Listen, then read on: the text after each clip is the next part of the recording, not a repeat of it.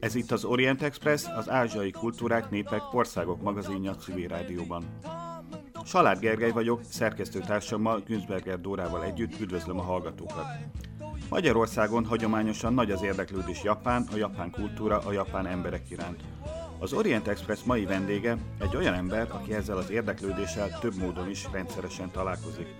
Egyrészt külpolitikai újságíróként sokat foglalkozik a kelet-ázsiai térséggel, és éveken át szerkesztette és vezette az egyetlen ázsiai témájú magyar televíziós magazinműsort.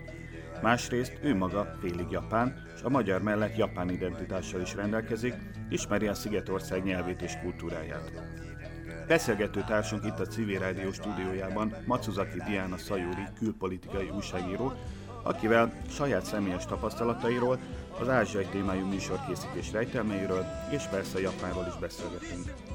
Felhívjuk hallgatóink figyelmét, hogy az Orient Express adásai nem csak a Civil Rádió FM 98-on hallgathatók, hanem az interneten is, az expressorient.blog.hu oldalon, továbbá a Soundcloudon, az iTunes-on és az egyéb podcast alkalmazásokban is, ahol az Orient Express névre érdemes rákeresni.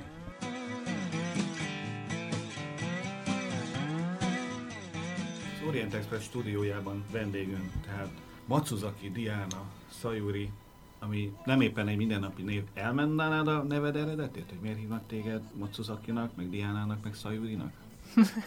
Matsuzakinak a, az édesapám után hívnak, miután az ő neve is ez. Ez a vezeték nevem azt jelenti, hogy fenyőfa tetején lévő. A, a Sayuri az azt jelenti, hogy kis lilium, és a japán névadásnál nagyon fontos, hogy hogy milyen a hangzása a névnek, hogy néz ki leírva, milyen, milyen esztétikus kanjikkal lehet leírni a nevet, meg hát azért a jelentése is elég, elég fontos, elég sokat nyom alatba. Nekem volt némi családi vonatkozása is, mivel a, a nagymamám, a japán nagymamám, ő Yuri, ami azt jelenti, hogy lilium, és az én nevem pedig azt jelenti, hogy kis lilium, tehát én lettem az ő kis utóda ilyenféleképpen. A Diana meg azért, mert kellett egy európai hangzású név is. És hogyan szólítottak téged otthon, kiskorodban? A Sayurinak van egy, egy japán becézése, ami úgy hangzik, hogy Sachan, és ebből magyarították a, azt, hogy Sacsi. Szacsinak hívtak 18 éves koromig, gyakorlatilag mindenhol, de az iskolától kezdve a templomig az összes közösségben. Tehát az egy nagyon emlékezetes volt, hogy a, a, a gimnáziumi igazgatóm is csak Szacsinak emlegetett, meg így volt szerintem a legegyszerűbb mindenkinek. Aztán amikor egyetemre kerültem, akkor, akkor ott már így nagyon éles volt a váltás, ez a belépés az úgymond nagybetűs életbe, mert ott nem voltak már ennyire közvetlenek a, a tanáraim, és az első szemináriumon, az első bemutatkozó órán közölték, hogy akkor keresünk valami használhatóbb nevet. és akkor így mérgesen és sértetten felajánlottam a Diánát, és onnantól kezdve a Diánát használom. És a latin szakon az még jól is hangzott, nem? Igen, igen, igen, ez nekik pont pont jó volt, meg hát a macuzakit pont elég naponta 35-ször lebetűzni, hogy akkor utána, hogy felélegezhessünk egy diánával. Akkor is magyarosítottál volna nagyra vagy kovácsra, és ez, ez egyszerűsítette volna a dolgot, nem? Há, igen. Persze a gimnáziumban is volt olyan, olyan sztori, hogy az évfolyam társaim kijelentették, hogy hát ilyen név nincsen, hogy Macuzaki Szajuri, és akkor találjunk ki valami magyarosat, és akkor az egyik évfolyam társam kitalált, hogy jó, mostantól kezdve te leszel Magyaródi Sarolta. és akkor volt egy pár hónap, amikor, amikor így hívtak, hogy Sorolta. Ez nem egyedi, tehát én is, amikor kínai iskolában jártam, akkor rögtön az első nap a matek tanárom, mert matek volt az első óra, adott egy kínai nevet, és nekem azóta is az a hivatalos kínai nevem. Tehát a különböző követségi, meg egyéb nyilvántartásokban így szerepelek. De te alapvetően Magyarországon nőttél fel, ugye? Igen, én itt születtem, itt jártam iskolában, gyakorlatilag itt szocializálódtam. Valamennyire tudok, szégyen, gyalázat, de ez megmaradt ilyen alap konyha szinten megérteni majdnem mindent megértek, de a beszéd az csak akkor megy, hogyha sokat vagyok japán környezetben, nyelvi környezetben. Akkor ez egy passzív tudás, úgyhogy elő kell hívni. És egyébként milyen volt Magyarországon félig japán származású gyerekként felnőni? Hogy voltak szemben az iskolában valamiféle előítéletek, vagy volt olyan, hogy még mindenki beléd volt éppen szerelmes? Olyan sose volt. Tehát, Vagy csak titkolták, nem? Á, nem hiszem. Tehát, ahogy én... nem volt ilyen jelenség, mint a Címer Ferivel, amikor mindenki a fekete lányt akarja megkapni? Nem, igazából én szerintem kicsinek sem voltam annyira látványosan ö, kirívóan más, vagy hogy nem látszott rajtam, hogy, hogy más lennék. A nevemnél volt egy kis megakadás, aztán ezen túljutottuk, meg, meg mindenki rájött, hogy beszélek magyarul, meg ismerem a meg ismerem a Túró Rudit, meg ilyeneket, szóval, hogy teljesen magyar gyerek vagyok, és onnantól kezdve ez nem volt probléma. Nyilván a, azért suliban mindig érdekes volt, amikor ilyen japán dolgokat vittem be az osztályba, vagy japán kajákat ebédre, akkor ezért körém gyűltek, de, de ez sose volt negatív. Voltak ilyen menő japán cuccaid, mint Hello Kitty-s iskolatáska, meg ilyesmi? Igen, voltak menő japán cuccaim, például a Hello Kitty-s táska, meg, meg nagyon sok Hello Kitty-s cuccom volt, amikor még egy a nyugati világban nem nagyon terjedt el ez a, ez a figura. Ja, tehát úgy voltál menő, hogy nem is tudták, hogy ez igazából menő. De igen, csak úgy látszott rajta, hogy jaj, de cuki. És uh, igazából már felnőtt korunkban lett ez ilyen világ szinten ismert brand. De igen, voltak, voltak ilyen dolgok, de igazából ezek nem voltak feltűnőek, meg hozzászoktak az iskolatársaim is, hogy, hogy nekem mindig vannak ilyen különleges marhaságaim, amiket itthon nem nagyon látni, de ebből nem csináltunk olyan nagy dolgot. Milyen gyakran jártatok Japánba, amikor gyerek voltál?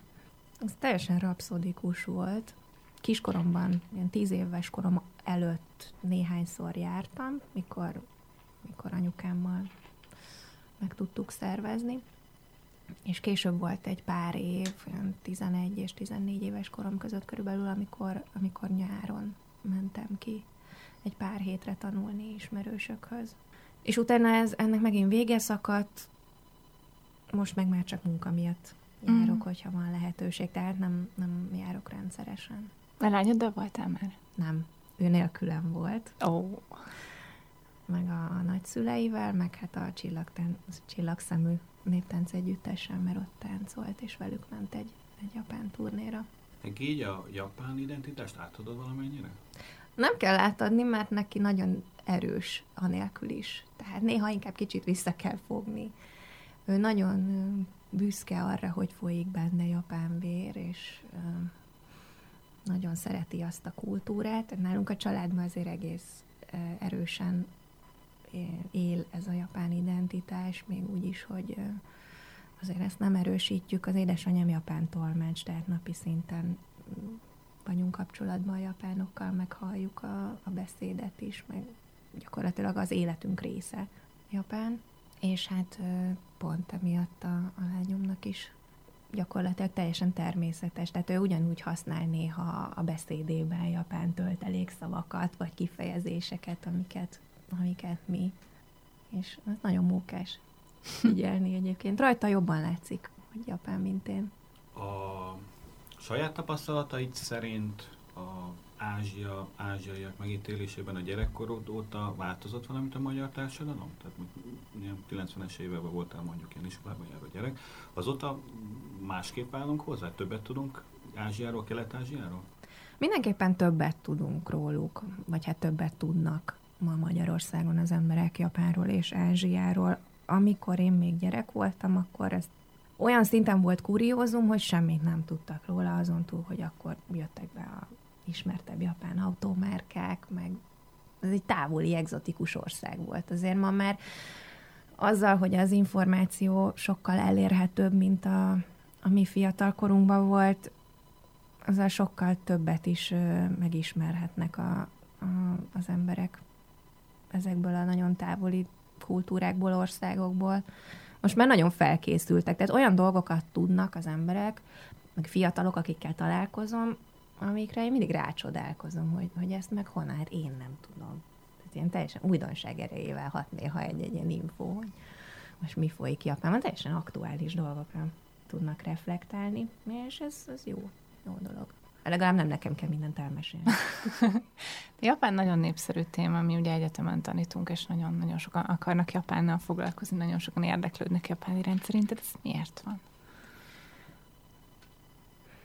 A fiatalok, a fiatal generációt nagyon nagy arányban a, a manga kultúra fogja meg. Tehát az az, amivel először találkoznak.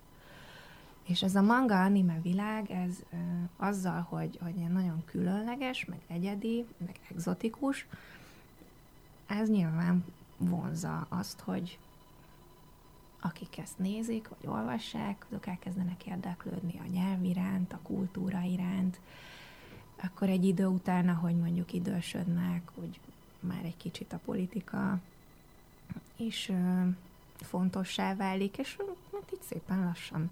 Meg pont, amit az előbb is mondtam, hogy, hogy a, az információ hozzáférhetősége, meg a, meg a hírek ö, egyre széles körűbbé válása miatt egyre többet tudunk meg Ázsiáról, Japánról, nincs specifikusan, és ö, mindig van, aki, aki ezek iránt érdeklődik. És a manga kultúra, mert ugye ezt hoztad fel, és hogy ez, egy, ez az egyik oka annak, hogy akkor érdeklődés van Japán iránt, ez Japánban mennyire dívik most? Tehát milyen kulturális szerepe van a mangának és az animének? Szerintem ez folyamatosan Tehát ez töretlenül. van. Igen, Aha. igen, igen. Én mondjuk őszintén szóval régen voltam már Japánban, tehát most már hat éve, de hát még akkor is azért az állomásokon ott vannak a kis újságos standok, és, és ott lehet kapni a kis millióféle újságot, és mindenféle kategóriákban. Úgyhogy ez, ez egy élő dolog. Inkább japánnak, vagy inkább magyarnak tartod magad? Ez egy nagyon jó kérdés. A standard válasz az erre az, hogy, hogy persze félig magyar, félig japán vagyok, de valójában nem lehet azt mondani, hogy félig. Én teljesen magyar vagyok, de, de teljesen japánnak is tartom magam. Tehát százszerzék japán, százszerzék magyar is. Igen, igen. Azzal együtt, hogy mondjuk a, a beszéd az nem megy annyira, tehát hogy, hogy nyilvánvalóan a, a nyelv az a, nálam az elsődlegesen magyar, de kulturális háttérben, meg, meg, meg hogy a mindennapokban, ne- nekem Japán ugyanúgy a, a mindennapjaim része, mint, mint Magyarország, mint meg a, a magyar gondolkodás. Tehát a, a japánságom is az, ami meghatároz engem. Mondjuk, ha a következő futballvilágbajnokság döntőibe Szalai Ádám ötszinti a győztes gólt a japán csapat ellen, akkor örülsz vagy szomorú vagy? Akkor is örülök, de akkor is, hogyha a japánok rúgnak egy gólt. Tehát ez mindig ilyen vicces kérdés, hogy, hogy akkor egy japán-magyar foci vagy hoki meccsen kinek drukkolok, hát mind a kettőnek. Nekem tök jó ilyen szempontból. Mert jó hallani a magyar himnuszt, és jó hallani a japán himnuszt is. Úgyhogy nekem legalább van két csapatom. 星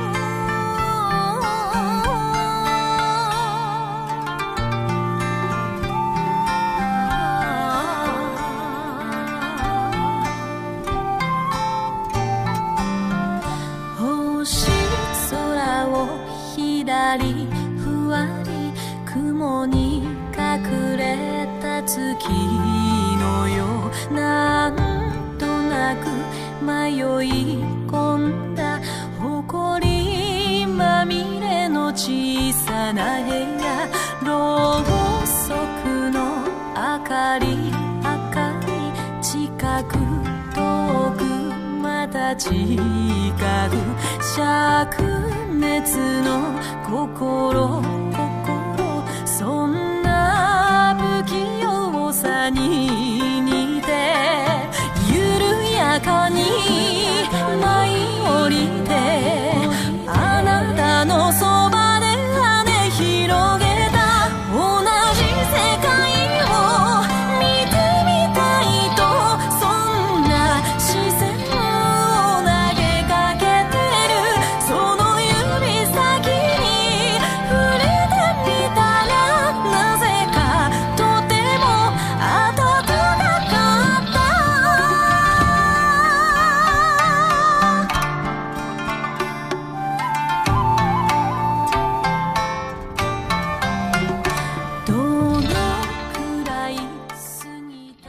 Ez itt továbbra is az Orient Express a civil rádióban. Mai vendégünk Matsuzaki Diana Szajuri, szerkesztő, műsorvezető, külpolitikai újságíró, akivel személyes tapasztalatairól és Japánról beszélgetünk.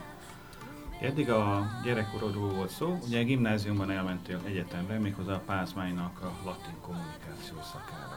Ugye adódik a kérdés, hogyha a japán identitás ilyen fontos számodra, akkor miért nem mondjuk japán szakra mentél, miért pont latin, miért pont kommunikáció? Szerintem ez egy életkori sajátosság, az ember belép egy ilyen lázadó korszakba, És latin szakra. és, és azért is latin Csak szakra megy, egy jó latin szak mindennél jobb. Én ilyen 13-4-5 éves koromban nagyon nehéznek találtam a japán nyelvet, és tekintve, hogy nekem ezt ugyanúgy tanulni kellett volna, mint, mint másoknak idegen nyelvként, ez marra megterhelő volt. Tehát azért, aki már tanult kanjikat, az tudja, hogy ott bizony gyakorolni kell. És na nekem ez nem volt türelmem. Viszont a, pont ebben a, az időszakban találkoztam a latin nyelvvel, és az meg nagyon-nagyon megtetszett. Olyan, először olyan titokzatosnak tűnt, és utána, hogy egyre többet megértettem belőle, egyre jobban megszerettem, és, és ilyen megszállott latinos voltam. Hál' Istennek a gimnáziumban is egy nagyon jó tanárnőm volt, és, és ez adta magát, hogy, hogy hát akkor jelentkezzünk latin szakra. És a Pázmánynak akkor volt egy, egy tanulmányi versenye, ami ugyanúgy, mint mondjuk az OKTV egyetemi felvételit adott bizonyos eredmény elérésével, és hát így sikerült felvenni engem a, a latin szakra. Aztán a kommunikációt választottam mellé, mert, mert az állt hozzám a legközelebb. Tehát az annyira egy ilyen mix tantárgy volt még akkoriban, kialakulóban lévő szak, hogy, hogy pont ezt tetszett benne, hogy ilyen nagy összevisszaság is minden van benne. A kommunikáció szakon kezdetben reklámmarketinggel foglalkoztál, aztán mégsem marketinges lettél, hanem újságíró. Ez minek köszönhető? nagyon sok véletlen összejátszásának köszönhető. Amikor felvételiztem a, a kommunikáció szakra, akkor egy dologban voltam biztos, hogy újságíró nem leszek. És az összes szakirány közül nekem a PR volt a, az egyetlen, ami szimpatikus volt akkor. És aztán, ahogy egyre többet tanultam róla, hogy egyre kevésbé lett szimpatikus, és akkor már a végén úgy voltam, hogy jó, csak végezzük el. És időközben volt egy szemináriumom, amit felvettem, csak úgy, nem tudom, szórakozásképpen, vagy már érdekelt a téma, külpolitikai újságírás volt a szeminárium, és az meg annyira érdekes volt akkor, hogy, hogy, hogy azt vittem tovább. De akkor se gondoltam volna még, hogy ezzel fogok foglalkozni, csak hogy, hogy akkor nagyon élveztem, meg rengeteget olvastam angol nyelvű újságokat, meg folyóiratokat, tehát akkor, akkor ebbe egy bekerültem, meg, meg elkezdtem érdeklődni a világpolitika iránt. Nekem, nekem akkor nyílt ki a világ igazából. És ahogy lediplomáztam, úgy teljesen véletlenül jött egy telefon, hogy nincs kedvem újságíróként megpróbálni, és akkor úgy voltam vele, hogy friss diplomásként egy... Ekkor kerültél a Hír TV külpolitikai főszerkesztőségéhez, ugye? Igen, igen, igen. És itt kezdettől fogva külön foglalkoztál Ázsiával? Tehát próbáltad valahogy a külpolitikai ö, műsorokat Ázsia irányába terelgetni, vagy ahogy éppen jött, úgy, úgy azon dolgoztál? Hát azért mire, mire eljutottam egy olyan szintre újságíróként, hogy már gondolkozhattam azon, hogy, Hogy most milyen irányba menjünk, addigra nagyon sok év eltelt, szóval azért ö, nagyon, nekem nagyon hosszú volt ez a, a gyakornoki időszak, nem szó szerint, hanem, hanem én úgy éreztem, hogy nekem rengeteg mindent kell tanulnom azoktól, akik ott vannak, és akik újságírással foglalkoznak így 10-15 éve. És aztán, mikor így először felemeltem a fejemet, és akkor így megmondhattam, hogy milyen híreket írjunk, vagy mi, mire kéne jobban odafigyelni, akkor igen, akkor már tudatosan Ázsia felé fordultam, mert, mert azt láttam, hogy ez a terület, ez a kontinens nem volt annyira lefedve. És ez pont egybevágott azzal, hogy, hogy akkor a politikában is elindult egy ilyen irány, a diplomáciában ugye megjelent a keleti nyitás, és hát e- ez úgy éreztem, hogy ez nekem való, tehát akkor innentől kezdve bármit még írhatunk Ázsiáról, mert az, az érdekelni fogja az Ez embereket. ekkor volt 2011-ben, hogy Tóth Gábor kollégáddal elindítottátok az Ázsia című magazin műsort, mi egészen ugye 2019-ig a Hír TV mondjuk így átalakításáig folyamatosan működött. A műsornak az ötlete az honnan jött? Ezt te találtad ki, vagy valamelyik főnök találta ki, vagy közösen kitaláltátok, és bementettek a főnökhöz, hogy na, keleti nyitás van, főnök csinálunk egy ilyen magazin műsort. Ez egy közös agyszülemény volt igazából. Az volt a szerencsém, hogy a- az említett kolléga is lelkes Ázsia rajongó volt, és nagyon sokat agyaltunk azon, hogy hogy, hogy lehetne ezt a, ezt a területet még jobban bemutatni, hogy hogyan tudnánk egy, egy külön műsort is szentelni neki akár, és pont a, ahogy a, a keleti nyitás is aktuális lett, úgy ö, látszott egy hajlandóság is a vezetőség részéről, hogy ez egy, ez egy jó irány, és akkor indult ez a műsor, ketten csináltuk, a végén már csak egyedül én. De na, nagyon jól ment. Tehát igyekeztünk színessé tenni, nem csak területi szempontból, hanem, hanem tematikusan is, hogy ne csak politika legyen, hanem kultúra is. Gyakorlatilag a gazdaság, politika, kultúra vonalon mentek az adások, és igyekeztünk gyakorlatilag az összes országról szót ejteni. Mik voltak azok a témák, amik a legjobban érdekelték a nézőiteket?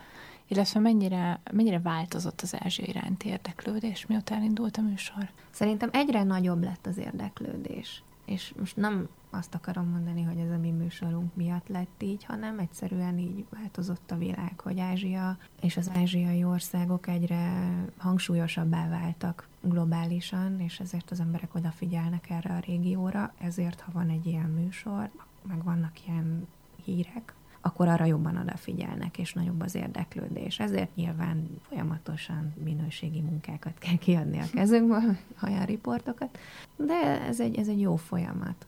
Az, hogy mi az, milyen témát szerettek, nagyon szerették a, a kulturális témákat. Tehát mi igyekeztünk ö, olyan színes dolgokat bemutatni, amit mondjuk adott esetben más csatornán, más felületen nem, nem láttak. Nem csak a, az ismert kulturális témákról, hanem, hanem egy kicsit még mélyebbre menni. Tehát most mondok egy példát, hogyha a Japánról beszéltünk, akkor nem a kimonóról beszéltünk, meg az animéról, meg a cseresznyevirágzásról, hanem, mit tudom én, fúziós jazzről, hogy Japánban milyen.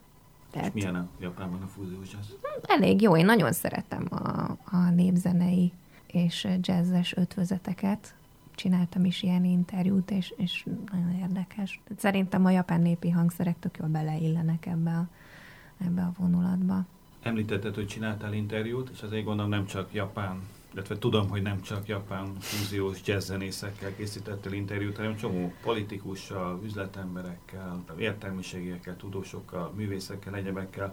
Volt olyan, hogy kedvenc interjú alanyod? Nem. Nem, nem volt kedvenc.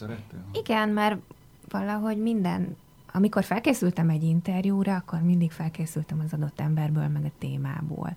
És, és mindig volt benne valami érdekes, ami miatt így tudtam lelkesedni. Úgyhogy ezért nem is volt kedvencem.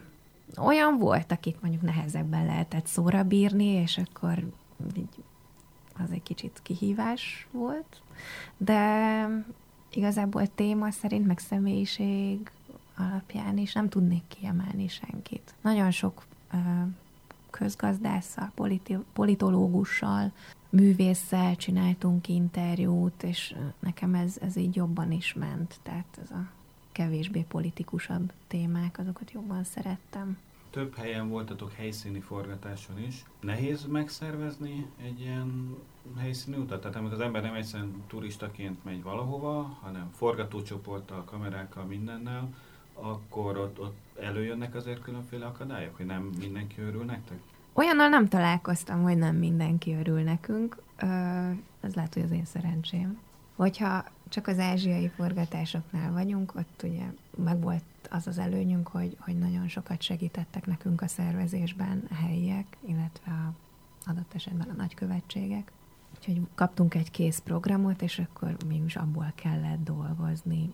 De Ázsiában nagyon szeretik a, a kamerás embereket, én úgy vettem észre. Tehát, hogy, hogy senki nem küldött el minket, meg nem voltak morcosak. Én voltam Japánban, Indonéziában, Kínában is, és, és inkább örültek, mint nem. Mikor Európában jártam, akkor azért ott más, mert az ember hozzászokik, főleg mondjuk Brüsszelben, hogy minden sarkon áll egy stáb, és akkor már megengedhetik maguknak a, a helyiek, hogy morcosak legyenek de Ázsiában mindig jó élményeink voltak.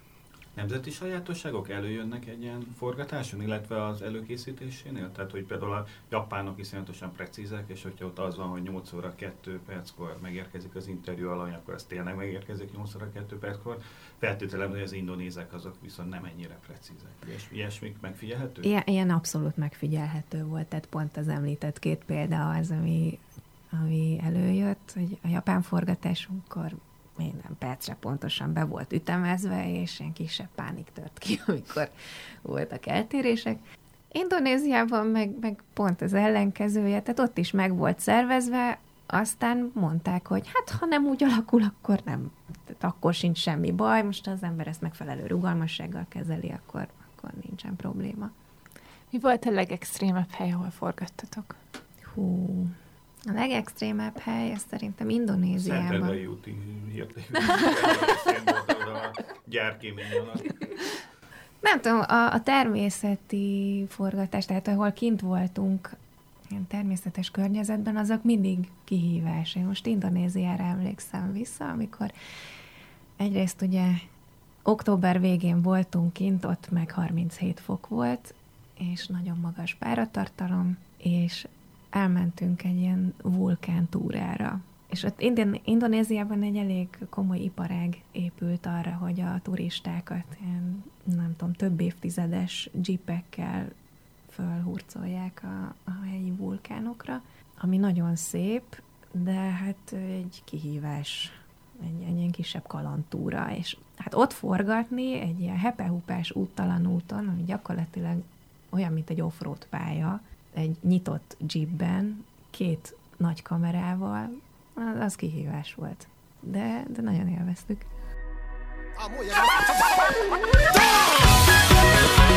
こ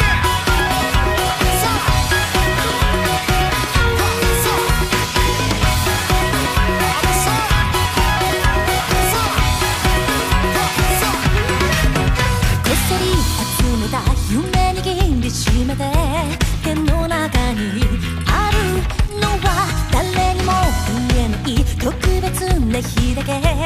お目見えのタイミング」「ワンツースリーで集まって心で一丁声揃えて Say ho ho ね足りないな。おい限界まで振り絞って眠れぬ夜は僕のせいで Say ho ho て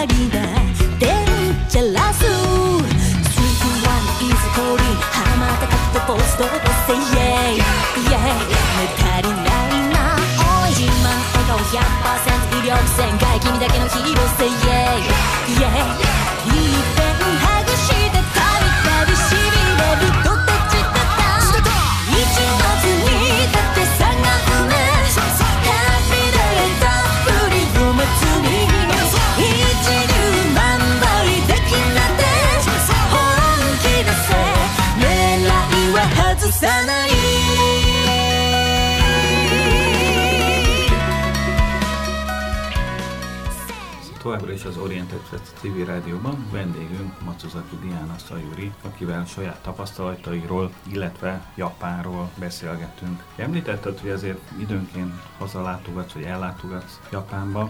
Ott mennyire fogadnak el ott inkább külföldiként tekintenek rád, vagy inkább japánként? Inkább külföldiként, mert nem, nem látszom teljesen japánnak, tehát, kiszúrják? tehát kiszúrják, persze, egyből. És mennyire érzed magad otthon?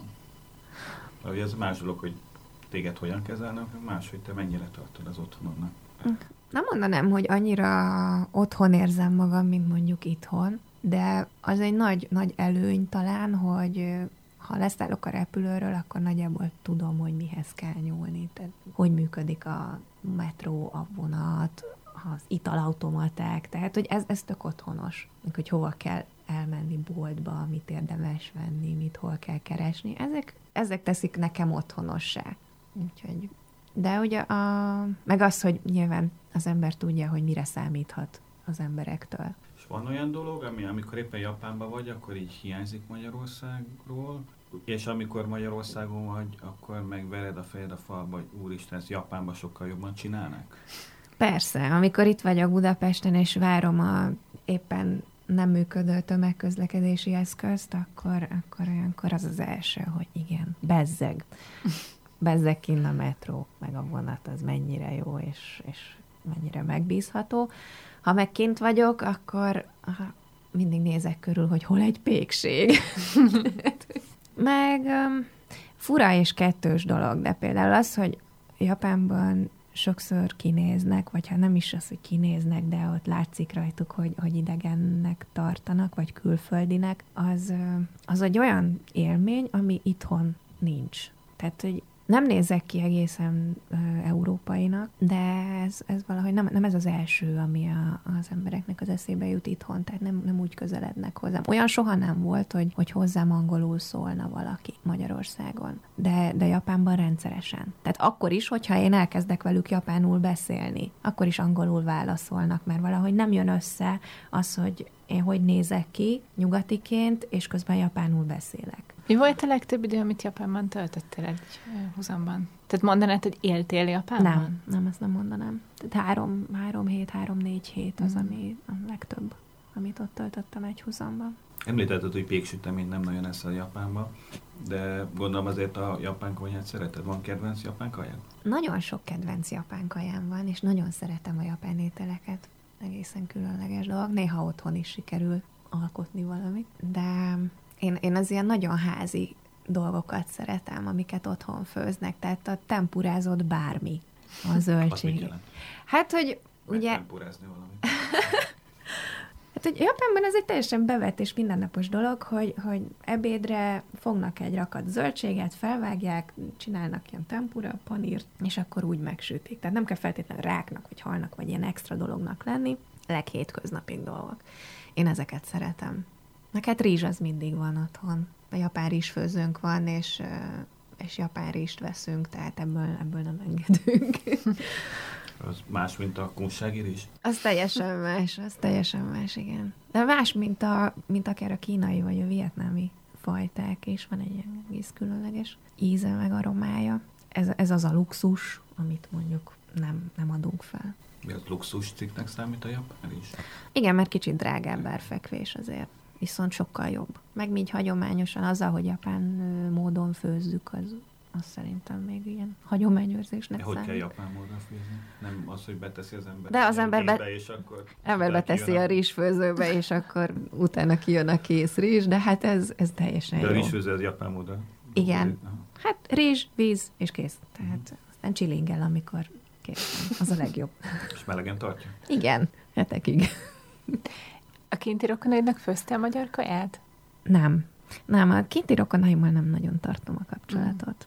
Mm. És azért nehéz egyébként Japánban magyar kaját főzni, mert az alapanyagok nincsenek meg hozzá. Vagy pedig nem olyanok. Mm. Ugyanúgy, ahogy itthon sem egyszerű japán dolgokat főzni, mert egyszer hiába lehet kapni az ázsiai boltokban bármit, az nem olyan, nem feltétlenül olyan. De anyukámnak voltak ilyen történetei, hogy amikor kiment, akkor megpróbált gulyáslevest főzni, és akkor elment nagy bátra, hogy akkor ő vesz egy kiló marhahúst, és így néztek rá, hogy nem, de hát itt tíz dekánként szokták venni, és hogy az egész más, meg, meg nincsen fehérrépa gyökér, ami egy nagyon szükséges hozzávalója a magyar konyhának. Úgyhogy ilyen, ilyen dolgok ö, hiányában nehéz. Szerintem japán kaját Japánban kell főzni igazán magyar, meg Magyarországon azért lehet próbálkozni, tehát vannak ilyen ismerős ízek, de az mégsem olyan.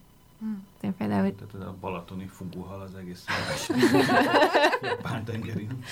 Igen, de például ez, ezt érzem a, a, a magyarországi, budapesti, japán, meg japán jellegű éttermekben is, hogy mindig nagy lelkesen elmegyek, mit tudom én, rámenezőbe, mert nagyon szeretem a ráment, És akkor így, így úgy jövök ki, hogy hm, hát hasonló, de nem az. Tehát, hogy nem az, mint amit Tokióban az utolsó kis talpon álló kifőzdébe találok. Térjünk rá egy picit a japán társadalomra, illetve politikára. Nagyon mélyen nem akarok belemenni, de hogyha az elmúlt hónapok, évek híreit figyeljük, akkor a kelet térség egyik legproblémásabb gócpontjának Észak-Korea tűnt, ami ugye Japánt is nagyon közelről érinti, már csak azért is, mert az észak-koreai fenyegetéseknek az egyik célpontja az USA mellett az mindig Japán. Japán társadalomban, a japán emberek ezt mennyire érzékelik, vagy mennyire ö, gondolják azt, hogy Észak-Korea fenyegetés jelentene számukra? Észak-Korea nagyon nagy fenyegetés számukra, egy, már csak azért is, mert ott még elég élénken él az a történet, hogy évtizedekkel ezelőtt nagyon sok japánt elraboltak az észak-koreai titkosszolgálat kémei, és ez a, ez a történet ez még mindig nem ért véget. Tehát ez folyamatos követelés a japán kormány részéről, hogy Észak-Korea küldje vissza ezeket az embereket. És hát az, hogy, hogy a közvetlen szomszédságukban van egy, egy atomhatalom, gyakorlatilag, ez, ez nem annyira megnyugtató, tekintve, hogy Japánnak azért az atomfegyverekkel van egy egészen élénk történelmi kapcsolata. Úgyhogy talán, hogyha a, a globális és regionális diplomáciát tekintjük, akkor Észak-Korea az, ami tényleg érdekli és foglalkoztatja a, a japánokat a mindennapokban is. És Kína? Kína felemelkedését mennyire látják fenyegetésnek? Valahogy Kína kevésbé, mert Kína inkább ugye gazdasági kereskedelmi szinten áll a világ élvonalában. Az nem annyira olyan fenyegetés, amit az emberek a bőrükön érezhetnek. Úgyhogy Kínát tudomásul veszik inkább, de, de az igazi, konkrét ö, veszélyforrás az Észak-Korea. Arra látsz esélyt, hogy a békealkotmányt módosítsák? Tehát itt ugye Japánnak van egy amerikaiak által kidolgozott alkotmánya, amely tiltja, hogy az ország fegyveres erőket tartson fenn. Persze vannak Japánnak fegyveres erői, de most ezt ugorjunk az, hogy az alkotmányt megváltoztassák, hogy tisztességes, rendes hadserege lehessen Japánnak, tehát normalizálják az országnak a helyzetét. Erre te látsz lehetőséget? Tehát a japán társadalom hogyan áll ehhez a kérdéshez? Erre van egy folyamatos törekvés uh, Abe Shinzo miniszterelnöksége óta. Én azt mondom, hogy van benne ráció, meg van rá lehetőség, de egyelőre a társadalom nagyon megosztott a kérdésben. Tehát, hogy nem nincs az a többség egyik oldalon sem, ami ezt így tovább vinné. Hogy sokan úgy látják, hogy igen, pont az észak-koreai fenyegetés ö, miatt érdemes lenne tovább mozdulni erről a pontról, tehát hogy felállítani egy hadsereget, ugye a jelenlegi hadsereg az védelmi erők néven fut, és csak védelmi célra vethető be, de adott esetben jó lenne egy olyan ö, fegyveres testület is, ami, ami már kimozdul erről a defenzív álláspontról. De ha azt nézzük, hogy a, a japán társadalom jelentős része öreg, vagy hát idősödő társadalom, akiknek még, még ott van a fejükben azért a második világháború utáni történelem, ami ugye szigorúan békepárti volt, ők még mindig a többséget jelentik, akik ragaszkodnak ehhez az állásponthoz. Hogy ők nem akarnak többet olyat, mint amit átéltek 60-70 évvel ezelőtt.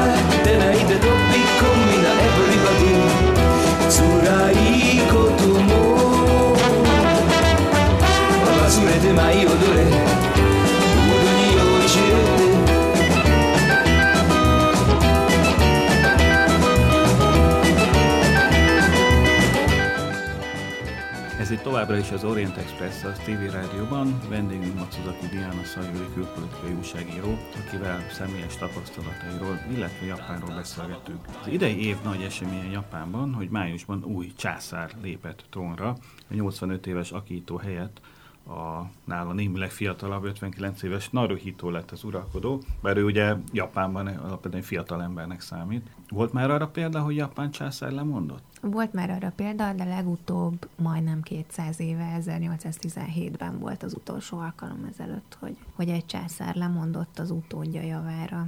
Hogyan fogadta a japán, a japán társadalom, hogy uh, ugye másfél évvel ezelőtt Akito bejelentette, hogy ő egy másfél éves átmeneti időszak után le fog mondani? Pontosan azért, mert erre nagyon régen volt példa, ez ö, okozott némi megrökönyödést. Viszont Akihito császárnak olyan ö, olyan széles körű volt az elismertsége és a népszerűsége, hogy ezt a társadalom viszonylag könnyen vette. Tehát ők elfogadták, megértették, innentől kezdve nincs mit tenni. És szerencsére azért az utódja, a fia, Naruhito, most már császár is örvend akkora népszerűségnek, hogy, hogy ez az átmenet gyakorlatilag zöggenőmentes volt. Milyen szerepet játszik Japánban a császárságtól. Egyrészt van valamiféle politikai hatalma, befolyása, másrészt pedig a társadalom hogyan kezeli a császárságnak a kérdését. Mennyire népszerű maga az intézmény? Politikai szerepe szigorúan semmi. Tehát ez, ez nagyon keményen tartják magukat ahhoz, hogy a császár semmilyen politikai ügyben nem foglalhat állást, nem is beszélhet róla. A császár Japánban egy intézmény, méghozzá Japán egységét fejezi ki, szimbolizálja. A császár egészen a második világháború utánig istenként tisztelt személy volt. Isteni származású gyakorlatilag a, a, ezt a császári dinasztiát is egyenesen az istenektől származtatják. Ez ugye a világ legrégebb óta működő dinasztiája. Igen, igen. És mint ilyen, a császár mindig a, a nép fölött állt. Tehát ugye a második világháború után Hirohito mondott le a, az isteni címről, de ez a tisztelet, ez továbbra is övezte mind őt, mint a fiát Akihitót, és, és most valószínűleg Naruhitónál is folytatódik ez a, ez a folyamat. Tehát a japán társadalomban fel sem merül az a gondolat, hogy mondjuk a császárságnak véget kéne vetni? Nem. Időről időre vannak olyan ö, jó részt baloldali hangok, akik ö, azt mondják, hogy hát a császárság intézménynek a fenntartása az ilyen nagyon költséges, és uh, ezzel kéne valamit tenni, de ezek a hangok nagyon hamar elhalnak. Tehát a, a császár olyan szinten Japánt testesíti meg, és a japán nemzetiség tudatnak egy nagyon fontos eleme, hogy ez fel sem merül gyakorlatilag, hogy magát az intézményt vagy a monarchiát felszámolják, vagy valamilyen szinten még hátrébb sorolják.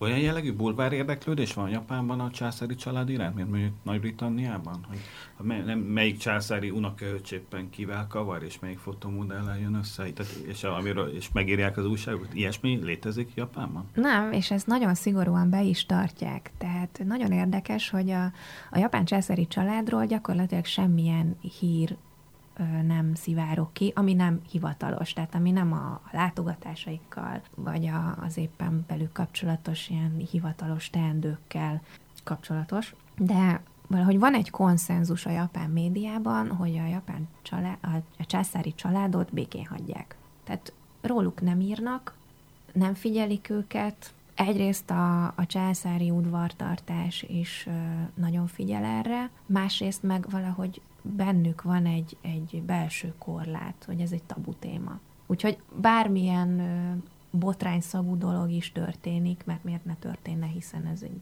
ha szószoros értelmében veszük egy ugyanolyan család, mint bármi más a Földön, arról sem beszélnek.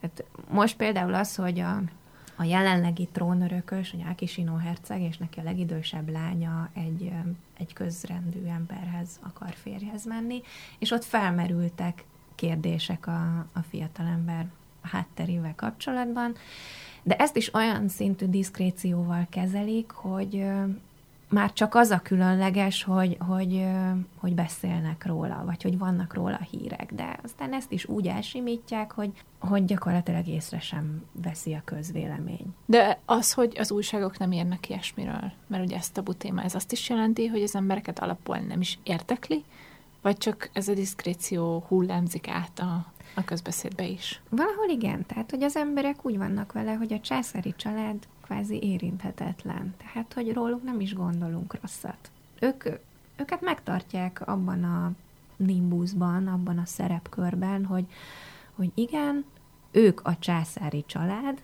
és, és róluk nem gondolunk rosszat. És a világ többi monarchiája, mint például a brit, a már emlegetett brit uralkodói család érdekli a japánokat? Érdekli őket, bár nagyon messze vannak. Tehát ami Tehát messze van, az, az, az egész más, igen. Mm.